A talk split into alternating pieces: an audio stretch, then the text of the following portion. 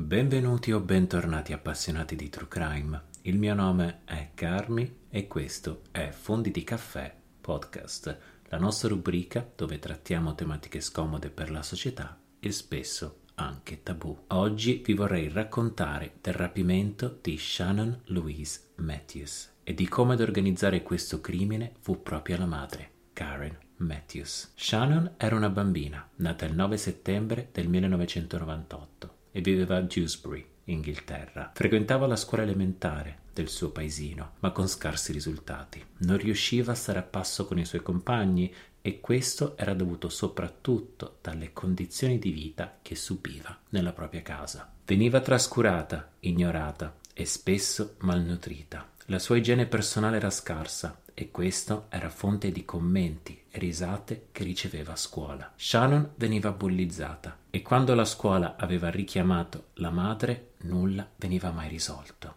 La soluzione per la madre Karen era quella di non mandare a scuola la figlia. Karen Matthews era nata nel 1975. Aveva avuto un'adolescenza molto privilegiata la sua famiglia, per quanto non fosse benestante, aveva cresciuto lei e i suoi cinque fratelli nel migliore dei modi. Ma Karen era diversa, un caso a parte. Litigava spesso con i genitori e a 16 anni decise di lasciare casa. Iniziò subito una relazione con un uomo più maturo e a solo 17 anni diede la luce al primo figlio, il primo di sette con cinque compagni diversi. Nel 2003, a soli 28 anni, Karen prese possesso di una nuova casa. Gli era stata data dallo Stato. Si trasferì immediatamente con tre dei suoi figli. Gli altri tre erano stati affidati rispettivamente ai padri e il settimo stava per arrivare da lì a poco. Karen infatti, dopo solo tre settimane di conoscenza, invita il suo nuovo ragazzo, che all'epoca aveva poco più di 18 anni.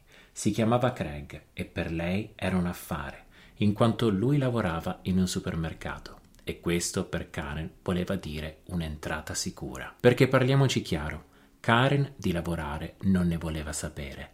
Lei infatti era intenzionata solo a far figli, così da ricevere supporto dallo Stato e più figli aveva, più soldi riceveva. Soldi che, come ben sapete, sono dati per la crescita dei bambini. Ma Karen non la pensava così. Lei infatti usava questi soldi per comprare sigarette, alcol, take away, mentre i figli li mandava a scuola sporchi e a casa gli dava da mangiare patatine, cioccolato e merendine. Per farvi un altro esempio di questo squallore, i suoi figli più piccoli, invece di indossare dei pannolini, portavano alla vita delle buste di plastica legate con dello scotch da pacchi. Una cosa che Karen però non pensava è che con il passare del tempo i figli crescono e questi figli hanno domande su come vivono rispetto ai compagni di scuola e a confrontare Karen era spesso la figlia Shannon, che con il tempo era diventata per lei scomoda. Arriviamo ora al giorno della scomparsa, il 19 febbraio del 2008.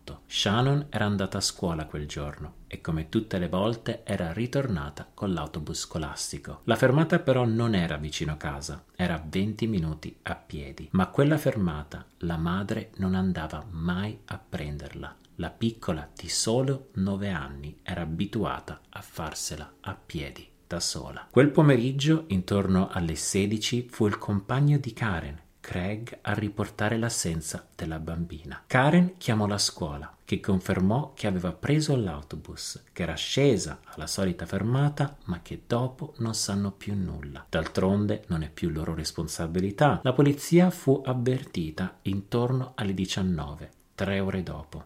All'arrivo chiesero informazioni sul comportamento della piccola e partì immediatamente l'ipotesi che fosse scappata di casa. Ma Karen disse subito che non era possibile, che la figlia amava la sua casa e soprattutto la sua mamma. Raccontò addirittura che quella mattina avevano fatto colazione insieme nella cucina, ma quando gli investigatori chiesero di dare un'occhiata alle condizioni della cucina stessa, capirono che era una menzogna. Il disordine, la polvere mostrava chiaramente che quella stanza era inutilizzata ormai da tempo. Il giorno successivo la polizia non aveva ricevuto alcuna notizia della scomparsa e si ritrovano senza una pista da seguire. A far partire le ricerche fu un'amica di Karen, una vicina di casa chiamata Julie che in poco tempo domandò l'attenzione della comunità. Questa donna riuscì a organizzare le prime ricerche. I volontari bussarono a oltre 3.000 case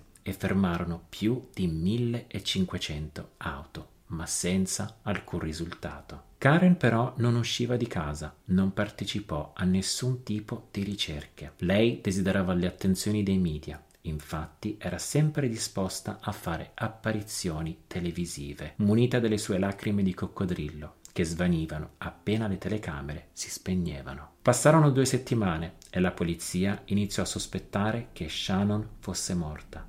Nello stesso tempo il coinvolgimento della comunità stava diminuendo e così anche l'interesse dei media. Fu a questo punto che Karen decise di rilasciare un'ennesima intervista, ma questa volta scioccò tutti, dicendo che aveva il sospetto che a rapire la figlia fosse stato un conoscente. La ragione di queste sue affermazioni era alimentata dall'interesse che stava ricevendo da un quotidiano, il The Sun, che dopo la notizia aveva offerto una ricompensa di 50.000 sterline per il ritrovamento. Questa rivelazione portò la polizia ad indagare la famiglia di Karen, ma senza nessun successo. Ma quello che scoprirono è che Craig, il compagno, aveva uno zio con un passato tumultuoso. Era infatti stato precedentemente arrestato per furto, per aver causato un incendio e addirittura aveva un passato come spacciatore. A rendere questa scoperta ancora più allarmante è la relazione che quest'uomo di nome Michael Donovan aveva con la madre Karen. Erano infatti stati visti settimane prima ad un matrimonio esibire degli atteggiamenti d'intesa. C'è chi dice che tra i due ci fosse una relazione clandestina. A far scattare le ricerche su di lui fu anche il disinteresse nelle ricerche su Shannon. Infatti Michael non era mai stato presente a casa della famiglia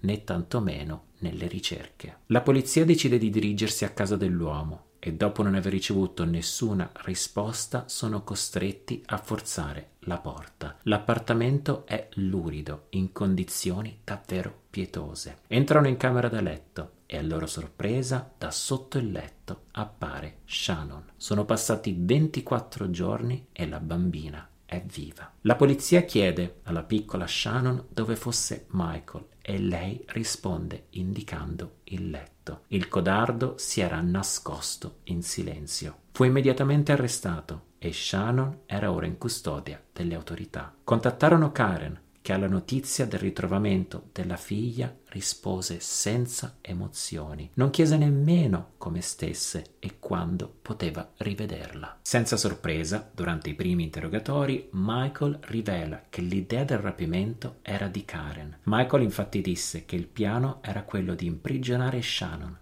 finché la ricompensa non fosse elevata abbastanza. Successivamente lasciarla e poi ritrovarla in un parco chiedere dei soldi e dividerli con Karen. Mentre il commissariato La Verità veniva a galla, Karen fu forzata dalla sua amica Julie e da un'altra vicina a confessare e da lì a poco fu arrestata con l'accusa di negligenza e abbandono di minore e impedimento del corso della giustizia. I servizi sociali parlarono anche con Shannon e capirono immediatamente che le condizioni della bambina erano disumane. Era stata drogata per tutto quel tempo che era in casa con Michael e quando veniva lasciata da sola veniva legata al collo con una corda che le permetteva a malapena ad andare in bagno. Fu ritrovato nella casa anche un foglio di carta con delle regole che doveva seguire. Come se tutto questo non fosse abbastanza, Shannon disse che preferiva vivere in cattività che con la madre. In corte Karen e Michael si confessarono vittime l'una dell'altra